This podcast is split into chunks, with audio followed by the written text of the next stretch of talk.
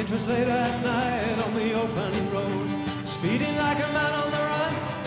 A lifetime spent preparing for the journey. He is closer now and the search is on. Reading from a map in the mind. Yes, there's the ragged hill and there's the boat on the river. And when the rain came down, he heard a wild dog howl. Voices out of sight. Too many men have failed before. You do? Don't pay the. Don't even fix a price. Don't pay the until he gets you to the other side.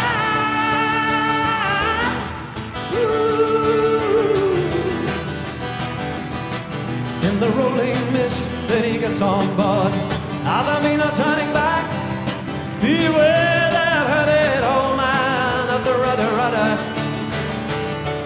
And the lightning flashed and the thunder roared. And people calling out his names, names, names. And dancing bones that jabbered on him all on the water. And then the ferryman said, There is trouble ahead. So you must pay me now. You must pay me now. And still that voice came from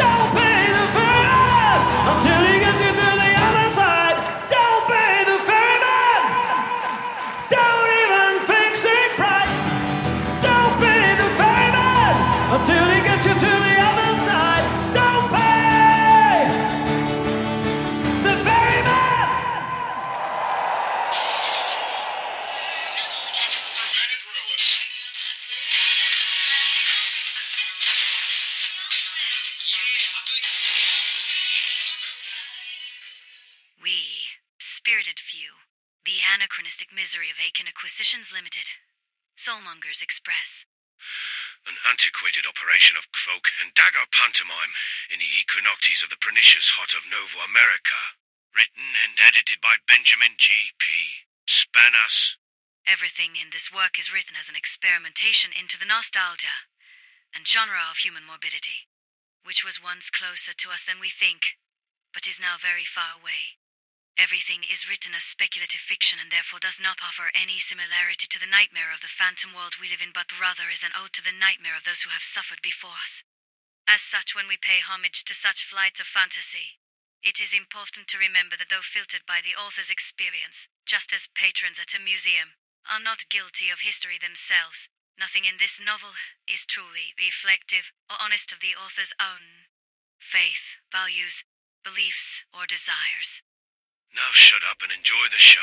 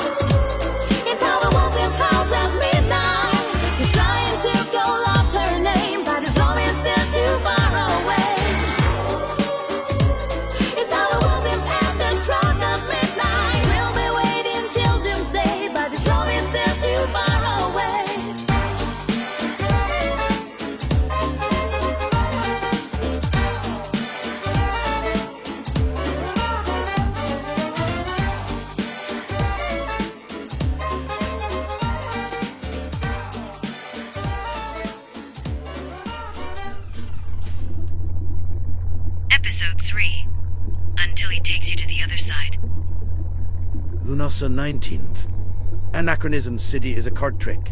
Its pristine industrial buildings and stylish geometric megastructures are temples to the diligence of the human spirit. But these buildings are merely cards in a front-loaded deck. The entrepreneur treats you like a friend, offering before your buffet fate to choose from. You can be anyone you want in Anachronism. You can live any dream. All you need to do is pick a card. For a moment you glimpse it, the part of the city that has become the ace of your heart, or a queen promising diamonds. But the entrepreneur flips these cards through his innocent gloves, and the flash of your future is buried. Ooh, how exciting it is to play the lottery of life. Existing in exciting anticipation as life dexterously moves by you and shuffles your hopes between the mundane destinies of others. Is this your card? The entrepreneur flips the decorative uniform card backing, revealing a food stamp. You are confused. You look around. This isn't splendor and hedonism anachronism promised you. The champagne doesn't flow, and the only thing about the streets that is golden is the smell. Certainly, this is a mistake. You're on the wrong side of the Grim Wall, a wall that eclipses the Gardens of Titans. A wall designed to keep audiences like you out. You pull a muddy, moth-eaten shawl over yourself as you hobble with a limp through the filth. You wave your chosen card good for one ration, and demand more from life as you spit loudly at the man behind the booth bars between quickly decaying teeth. The man draws the red curtains of the booth, refusing to serve you any longer. The audience in their nearby disheveled junk huts laugh and heckle. Anachronism City once again pulls its favorite trick. For the moment, the magic made you a believer. You thought you saw something in yourself that wasn't.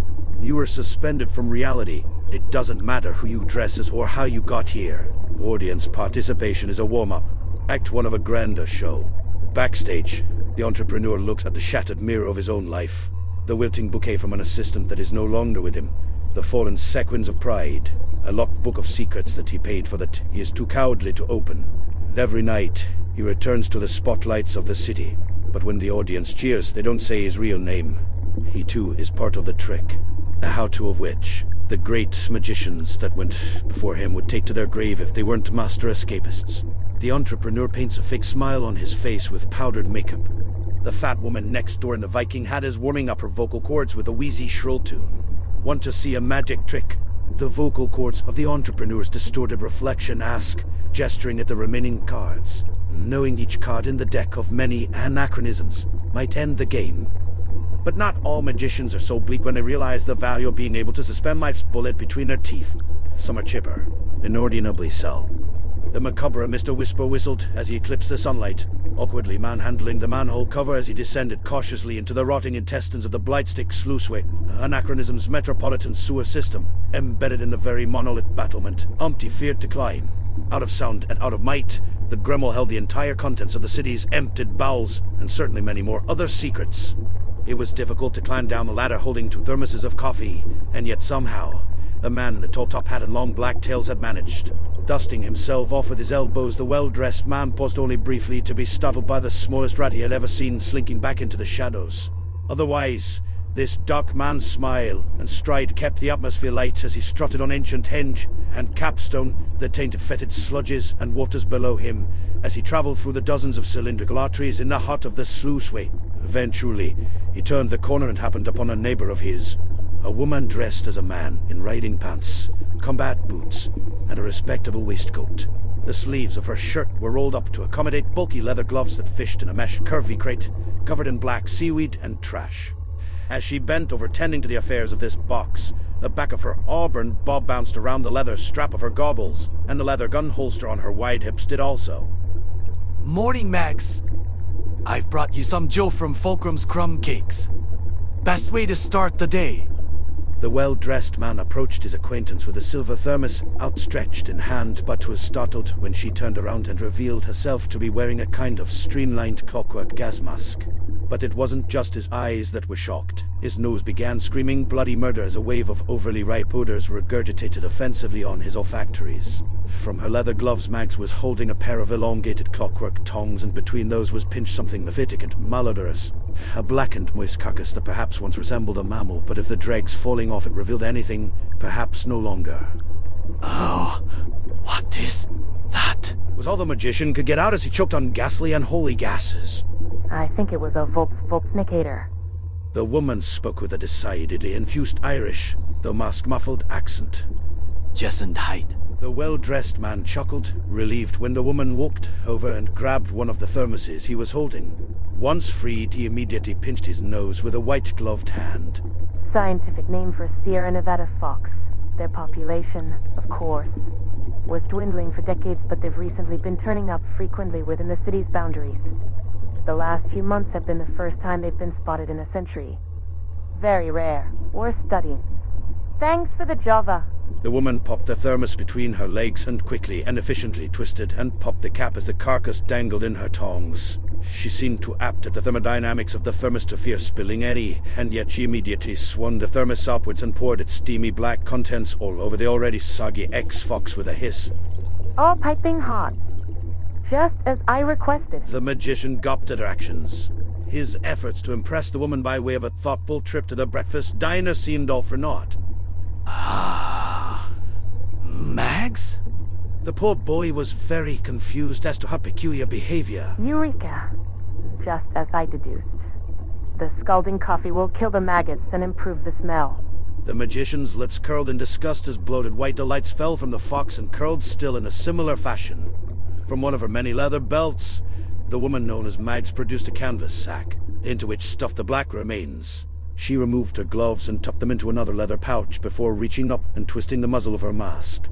With the hiss of miniature pistons, the muzzle was unlocked and removed, as other clockwork mechanics of the facade folded up, hiding in the telescopic machinations of the goggles she wore.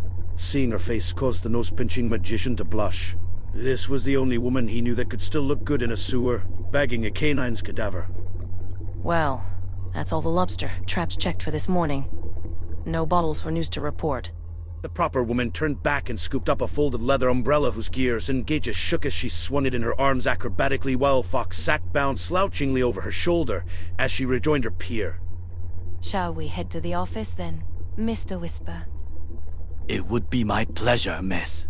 Magnet. Having lost all flavor in his mouth as they walked, the magician threw his thermos over coffee over the edge and into the black water. The two resumed walking the long hollow hallways of the sluiceway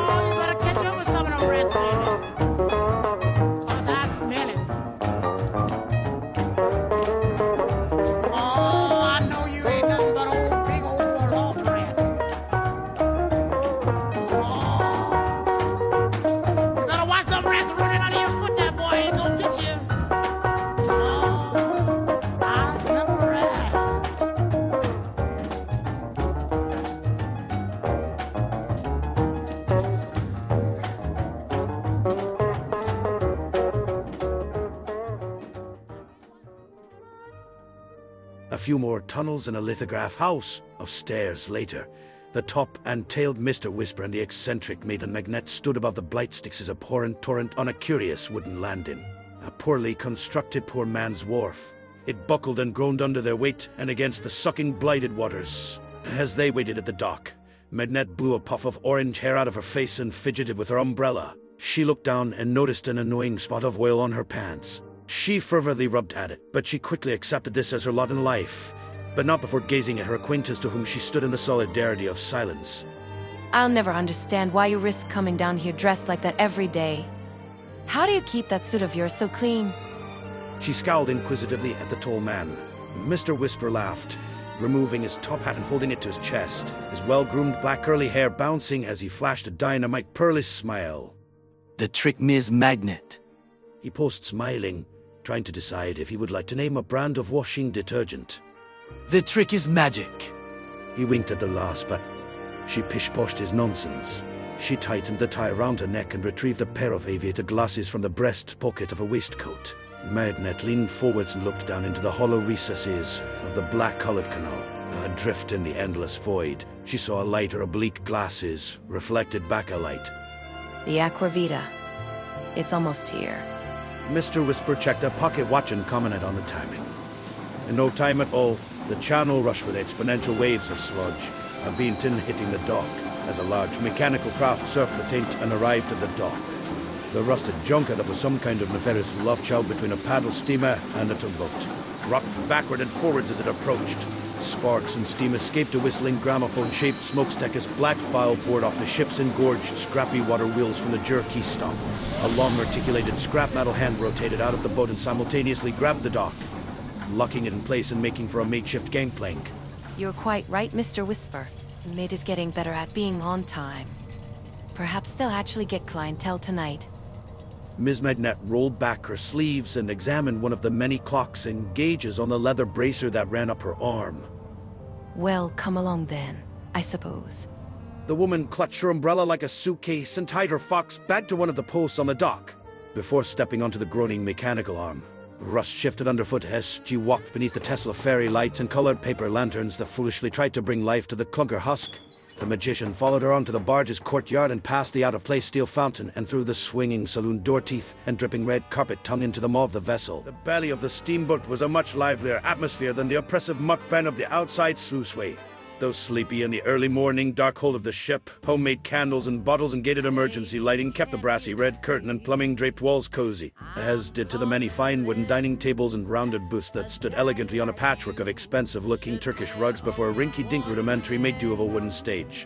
To the back of the enchanting den was a polished copper bar before the brick wall that seemed to have been established in the boat for aesthetics more than it did house a stained glass apothecary of colorful and luminescent beverages. Behind the bar, a gypsy woman in many layers of blanketed robes and ornate charms worked her gumption against the spilled drinks of the night before. She worked hard as though under the gaze of the bizarre, daunting Harlequin marionette, whose outstretched porcelain hands clutched a phone receiver as it sat on the tabletop like a mascot. This working woman looked up at the entrance with one good eye, the other concealed behind a bandit-like patch as her lark, star earrings and voluminous hair as far-reaching and pitchily black as the night sky itself, danced beneath the maroon bandana she wore on her head. This boat, Amian woman was Nairo, the current manager of the only dive bar in town that could actually dive with enough rust-worn holes in it. But this was not the only occupant in the bar, making use of the morning rush. On stage, a plump young woman in feathered headwrap shimmered and shouted back, and forth in a sleek pearlescent dress as silk roses and cheap beads bounced on her person. She entertained perhaps an even more idling party who sat in one of the booths opposite the stage. Lurking more like a sardine in the booth than a person was a literal giant of the man, who sat slouched over to avoid his derby hat from being crushed by the ceiling. He was at least eight feet, tall and slender with a handsome face curated by glasses and the rosy hue of morning sun. He cheered for the singing woman on stage as his arm long enough to have both reach behind the shoulders of two identical women wearing tightly pulled bonnets and the loose shoulders of flapper dresses. Despite sitting awkwardly back to back and having faces plastered in makeup, the two women laughed and clapped along in tune to the soulful tunes carried by the diaphragm of the woman on stage. There was one other patron in the bar, who appeared to be less there than the others by choice. Ms. Magnet stepped on him with her combat boot. He was hard to avoid, though not as alarmingly tall as the other man, he was still a beastly, meaty gorilla of a man. He was dressed in a queer way that would have been fitting less for this venue and more for the cover of a paperback nasty. His hairy, greaved legs stuck out of a mangled black leather cingulum and lopsided blue tunic. Following the trim of black leather, this bulldog-esque man wore on his head a studded black leather helmet that looked like a cross between a Roman galea helmet and a boxing protector. Following the theme, this passed out legionary boxer was going for a two spiked black strapped leather gauntlet gloves around his massive sprawled fist, from which his name was drawn. What happened to Mr. Cestus last night? As Magnet poised on the wounded animal like a hunter securing a prize, she looked across the den to Naira, though it was fairly obvious from the smell of piss and booze that Cestus's body communicated an overt narrative of the previous night's events that would be clearer than the one Naira would spin. It was his shift as bodyguard. Some young congressman's son's nephew's birthday. You know how these things go. Hit the grave and tap a little too hard last night. Behind the bar, Nyril abandoned the spot she was polishing and knocked on the solid submarine-style steel door embedded in the wall where the bricks ended. He knows we have work today, right?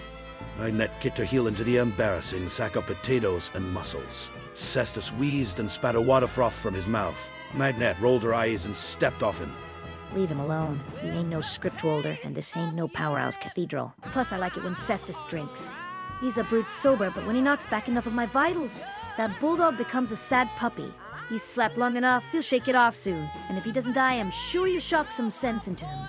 As Nerel spoke and Magnet made her way to the red stools before the bar front, the aquatic wheel of the polished brass door opened, and out stepped a petite thing.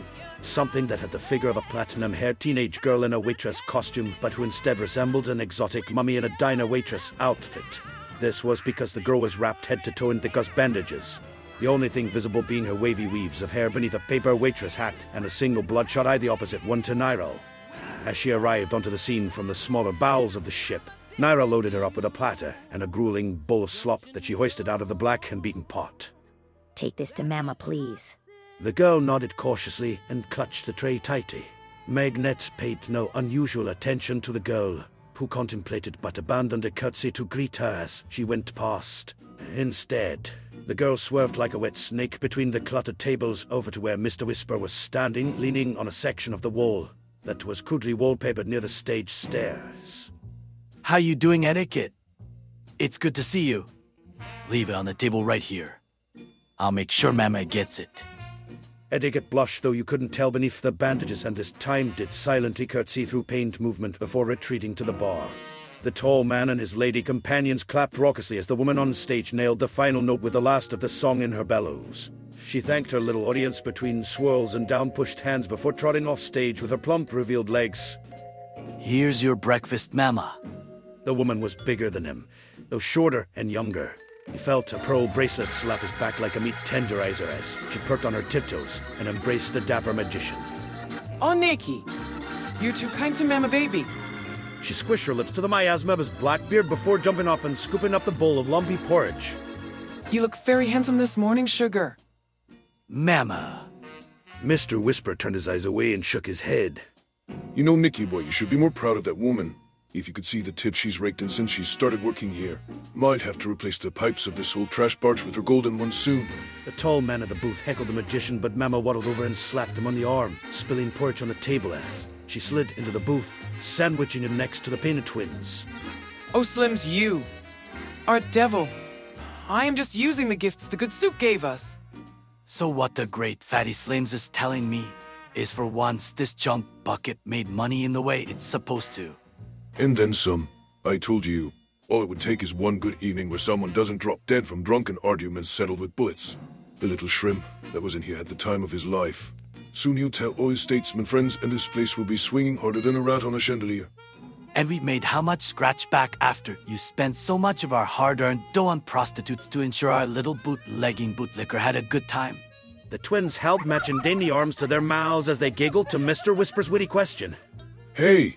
Look, all I am saying, the kid having a good time is an investment. Fatty Slims chuckled with a deep, giant, magnified voice. The boy entered the Aqua Vita Lounge a virgin and came out a man. The fountain works both ways. Now he'll tell his friends and they'll all come racing down here for the hair we provide for their chest. That's how you peck a house. We ain't in wartime no more. Good experiences and word of mouth is the new propaganda. Haven't you heard? Fatty Slims laughed, the booth nearly shaking with his booming voice and chuckle contractions. Mr. Whisper raised his gloved hands, finding it hard to disagree. Okay, okay, okay. As long as you think it's a good tactic for us to be so aggressive with our mouths. My stage name certainly implies a certain resistance to noise getting too loud. As much as I want to see this place go legitimate because the jobs Nyrel hired me for are killing my lower back, I'd hate for the ruckus and investments we're making to attract the attention of the upper statesmen and the blue coats. Leandra knows I appreciate your entrepreneurial spirit, Mr. Zilch, but you're hired for smoke and delusions. I am hired to make this place genuinely look good. Anyway, love the singing, Mama Baby. We really are a fear cracker, but if we're docked, I've got to hop. Ladies, Electra Megara, I look forward to seeing your new routine next time. The two twins next to him giggled in a thick German accent as they responded to his cue and both shuffled awkwardly, remaining back to back out of the booth. Though he had been the acquaintance of the Von Hydra sisters for quite a while, Mr. Whisper's spine had never quite gotten used to them, especially as they stepped out of the booth, his peripheral on a single pair of badly scarred legs covered in the metal zipped fangs of snake-like stitches. The front girl Megara shuffled forwards, hands on her shared hips, as the back girl hugged Fatty Slim's slunken waist. Fatty Slims continued to dust the tin ceiling of the lounge as he made his way towards Magnet's perch at the bar. Well, you're running things well, Nero. Another night like that. You might finally cover my service fees. Nairo waved at Slims with her dish rye as he crouched down, shuffling bottles in a cupboard. Another night, and you might finally pay off your bar tab. A midget. Fatty paused reflectively, his brow raising above his glasses. Find me a dead dwarf I can shot and I'll pay off my tab. Naira laughed as Magnet scoffed at the giant man's ridiculous request. I didn't pick you as someone who wanted to be undercompensating Mr. Slims. We're professionals, not recruiters for the Miracle Slum Freak show. No, I wouldn't go to Euphoria Beach. Best show on earth's right here. Slim's glasses glinted in the dim, sultry light as a new arrival pushed their way through the second set of saloon doors at the stairs base with more confidence than anyone else that morning as the doors flapped in the dank cabin air.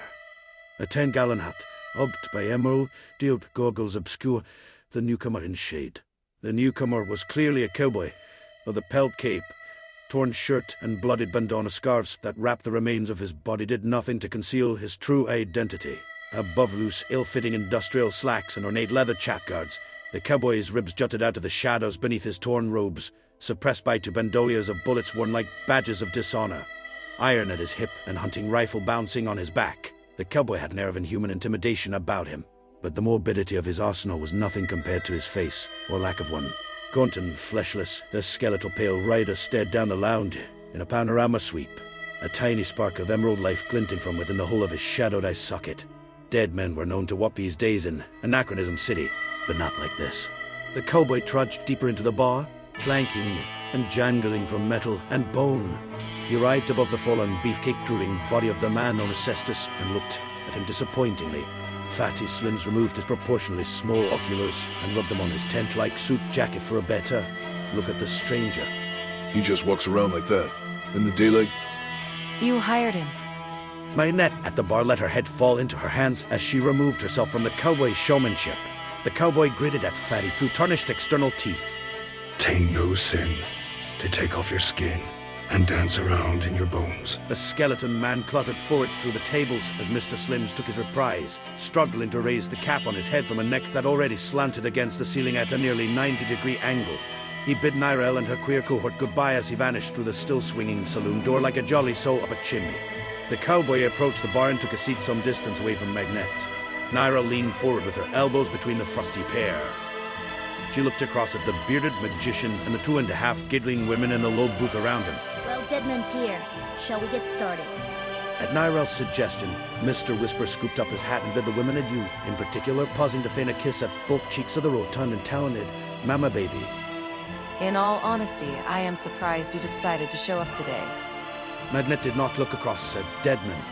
Instead, she plucked a little full paper umbrella toothpick from a dusty nearby glass and paper clip from her hair. The skeleton cowboy tipped his hat and turned slowly as though he were about to creak toward the indignant young lass. I am on the payroll, ain't I? Again, Magnet chose to ignore him as she unfolded the paperclip into a solid metal line. The magician chuckled in an attempt to break the ice as he slid into position, leaning and standing at the edge of the bar. I think what Mags means is you missed last night's rehearsal. Mr. Whisper flashed his perfect internal teeth at the cowboy's external ones. Deadman sniffed and snorted a phantom hayak in rebuttal, as though he yet retained the required ducts and biles needed for a disrespectful Luigi. Magnet rolled her eyes once more, taking more pride in the perfect way the paperclip now coiled around the stalk of the umbrella. It had given her revelation into what she might do with the spinal cord of the fox later. Before Deadman could reply properly, this time with words, he felt a tug at his tattered uniform.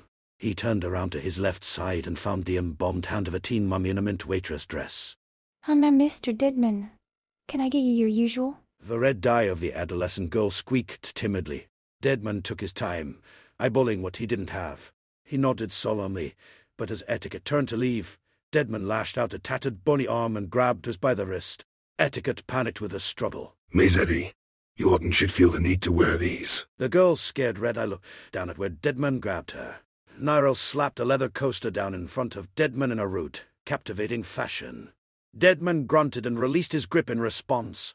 Etiquette snapped her arm back and nursed it. The area where Deadman had grabbed her turned weepy as they clung to her skin with a seeping orange hue. Leave the help alone and look at your glass of wasted whiskey. Nyril popped a cork on a green reused bottle and filled Deadman's glass a quarter of the way with amber ambrosia. Nyril is right. I am aware everyone is familiar with the game plan, some of us arrogantly so. But shall we review to ensure we've perfected the performance? Mr. Whisper placed the top hat he was carrying on the bar bench, cautious not to bump or touch the eerie clownman telephone. He flexed his fingers before reaching deep inside the hat. From within he produced a sepia pictograph that he flicked onto the bench before everyone. Our target's name is Ernest Vern Price. He's a financier for Cephalotus Studios Pictures. Uh, identifying features besides the ones he funds. Goatee and mole on right side of face. Mags? Magnet sighed as she popped the paper umbrella. Mr. Whisper, please refer to me by my proper moniker and not an affectionate pet name. Ms. Magnet sighed but continued. Every morning, Mr. Price takes the 1016 AM Spirit of Progress Express into town. I guess much like our friend Johnny Calcium over there, Jensen expensive suits are free to rock up for work anytime they choose. Uh, Mr. Price will ride for 44 minutes, leaving from Buckleham Station and arriving in the Flushpenny Central Precinct at the foot of Echelon Heights at precisely 11 a.m. He will depart from the carriage, but on the way to Mount Mamamov Towers. But he will take an Alapai passage to purchase a bear call from Jos Jellies. For the record, by my internal minutes, it is currently 6.23 a.m. Deadman, Nyril turned her frizzy hair and looked at the cowboy with her one good eye. You weren't here yesterday. How well do you remember the next part of the plan? The skeleton man groaned, staring at the dark hues of his drink that shook with the motion and rattle of the boat. First we get over the wall, or in this case under it. Then Mr. Whisper and Ms. Magneto to partner up. And join Mr. Price as a passenger on this morning's train ride. Get a feel for the shape of the target. They'll tail him to the aforementioned alleyway. Cestus and I are to take the crawler. We'll be waiting on the rooftop with our insights should anything go wrong. The scenario will play out in one of two ways. Either Mr. Price will be a smart fella and happily be persuaded to go along with the game we're playing, or Cestus will drop down and convince him to come for a ride in the crawler. As Deadman concluded his retelling of the plan, the Von Hydra girls giggled as someone heavy thumped and shoved squeaking wooden tables out of the way as he braced his stocky weight. His ears burning and his leather Roman helmet mask eschewed, Cestus woozily straightened out his cingulum as his sense of self and balance returned. And by convincing to, you mean I get to wallop the cabbage weasel with my fists, right? Yes, you jolly big ape. If we fail, your fists shall shine. Mr. Whisper smiled at his competitor, but his smile dropped as Cestus hoveled over. The air around him was sour from the sins of the night before. Everyone near the bar wrinkled their nose, except for Deadman, who retained his composure unblinkingly. Cestus, darling, when did you last wash that outfit? Or take it off, at the least? Nyril eyed the tight-fitting blue and black leather legionary's costume on the man built like a wrestler. He scratched the side of his hip and asked with his gauntleted hand. The costume doesn't come off. Cestus is always vigilant. If the city doesn't rest, then Cestus doesn't rest. Besides, Cestus ain't trusts laundromat staff. They're shifty and all working in allegiance. Who are they working with? Deadman asked seriously as everyone sighed and groaned, bug-eyed and frustrated at the bear Deadman had just poked. I am glad you asked, skinny man. Cestus pushed forward, knocking tables out of the way as he marched to Deadman's right side and took a sit on a bar stool that telescoped down slightly under his weight. The man at the top. The man behind everything in it. The one whose wicked faces on every poster of this corrupt asshole of us city and minted on the coins that flow in our very intestines. Give to Caesar what is Caesar's, don't they say? Just? Well, I says, give justice justly what is justice's, uh, justinly. What does that even mean? Out of boredom from listening to Cestus butcher the English language, Magnet continued to fiddle with the umbrella. Mr. Whisper smiled awkwardly and Nyril massaged the temples of her bandana. Deadman, however, listened intensely, or at least the lack of facial features on his emotionless bone front made him appear so. The reason this is so serious is those Orientals, the Laundra folk. They're working for him in it. The very same serpent of a man who did this to me more than a thousand years ago. They made a blood pact with him and can use their washboards to spy on his behalf. Ooh, when I find him, old Jupiter will give me the strength to do what I need to do. Cestus pounded his spiked knuckle into the leather restraints of his other titular fist, shaking his hand slightly out of spite after spiking himself a little bit. Deadman remained unmoved at first, but soon turned his faint emerald spark back towards his drink. I am sorry that happened to you. Narel, you've paired me with Gitz. Are you sure you're up to the task, Mr. Cestus? What? Yeah, no mum's the word on my true real mission while we're on the heist. Right. Well, yeah, back to the heist. Mr. Whisper tagged himself in. Assuming no other complications. It's a mere matter of letting Mr. Price bring Mags. Ah, sorry. Ms. Magnet and I on an enchanted elevator ride with him through Mount Mammonwolf Towers to his penthouse office. Or failing that, leaving Deadman and Cestus to do a bit of emergency window cleaning. Either way, once inside, Mr. Price will tap the steam pulse lock on the penthouse vault for us, and we will help ourselves to the private reserve of the finest top-shelf prizes to bring back here to impress clientele.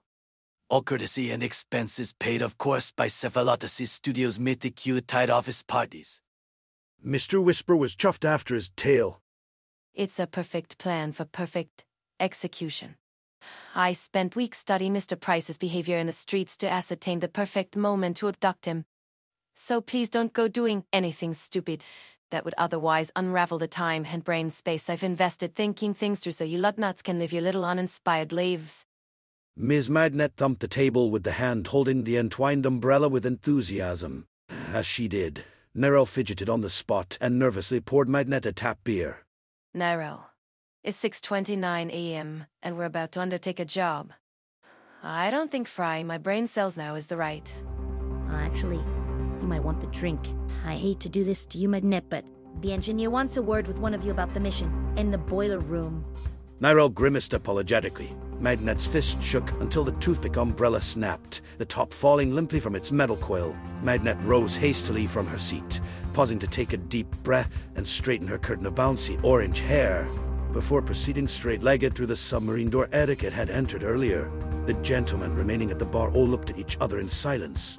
Cestus pointed at himself with a fat finger and a confused stare, while Mr. Whisper looked nervous at Deadman's hollow black eyes.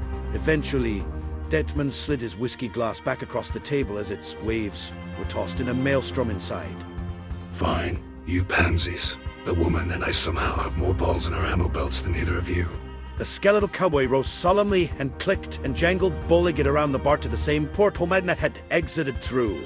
Nairo shrugged as she beckoned Etiquette back, loading her up with a dustpan and brush. Cestus jumped and slumped up several stools to where Deadman was sitting, the whole time eyeing his abandoned scotch. Um, if no one is having that, Cestus would like to claim it, for the sake of justice.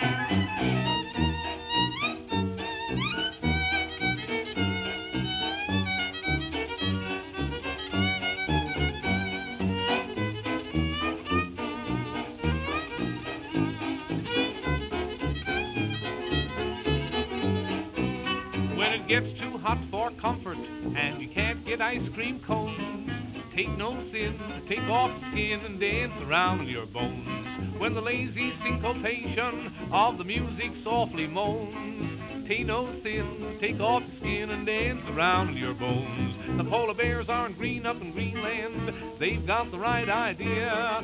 They think it's great to refrigerate while we all cremate down here. Just be like those bamboo babies in the South Sea tropic zones. Tain't no sin to take off your skin and dance around your bones.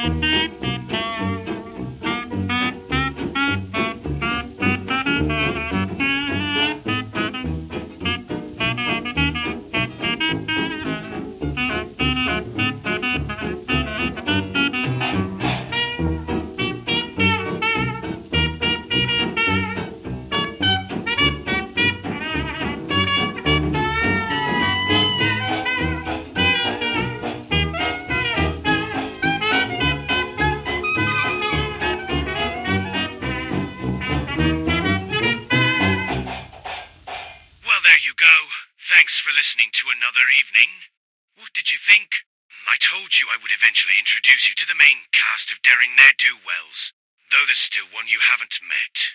But I promise next episode I'll deliver. That reminds me of something odd that happened to a friend of mine once.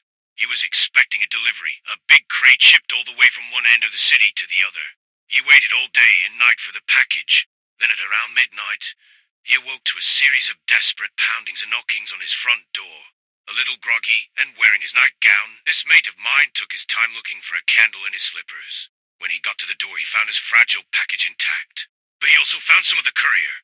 Just his shoes and his blooded legs still sticking upright, eaten right down to the shin bone. Ha ha ha ha. Well, until next time, my lovelies. Nighty night, passengers.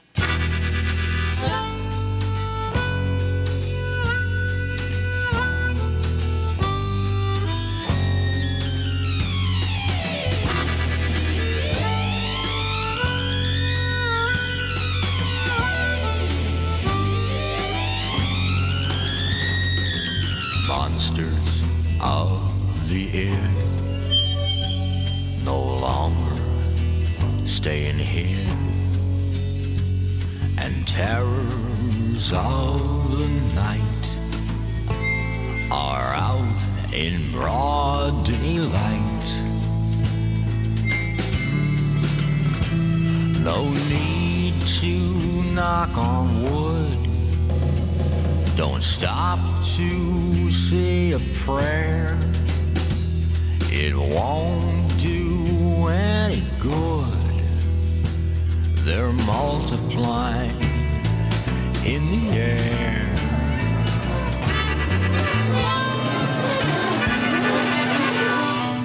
Creatures of the deep are going without sleep and phantoms of the dark have their own place to park.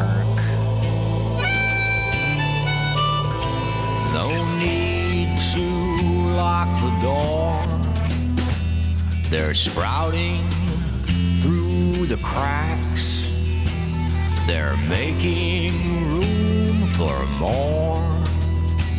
They're deputizing maniacs.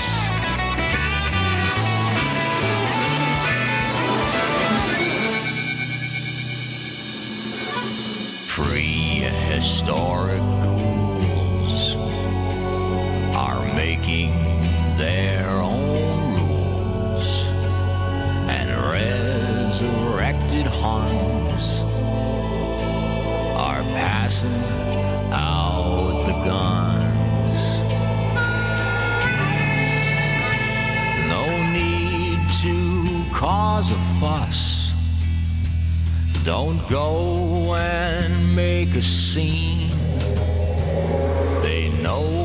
what's best for us.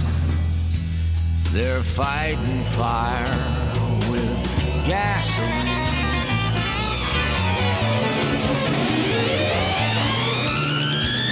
The creatures from the swamp rewrite their own Mein Kampf. Neanderthals amok, just trying to make a buck. And goblins and their hags are out there waving flags. Oh, when will we be rid of monsters of the air?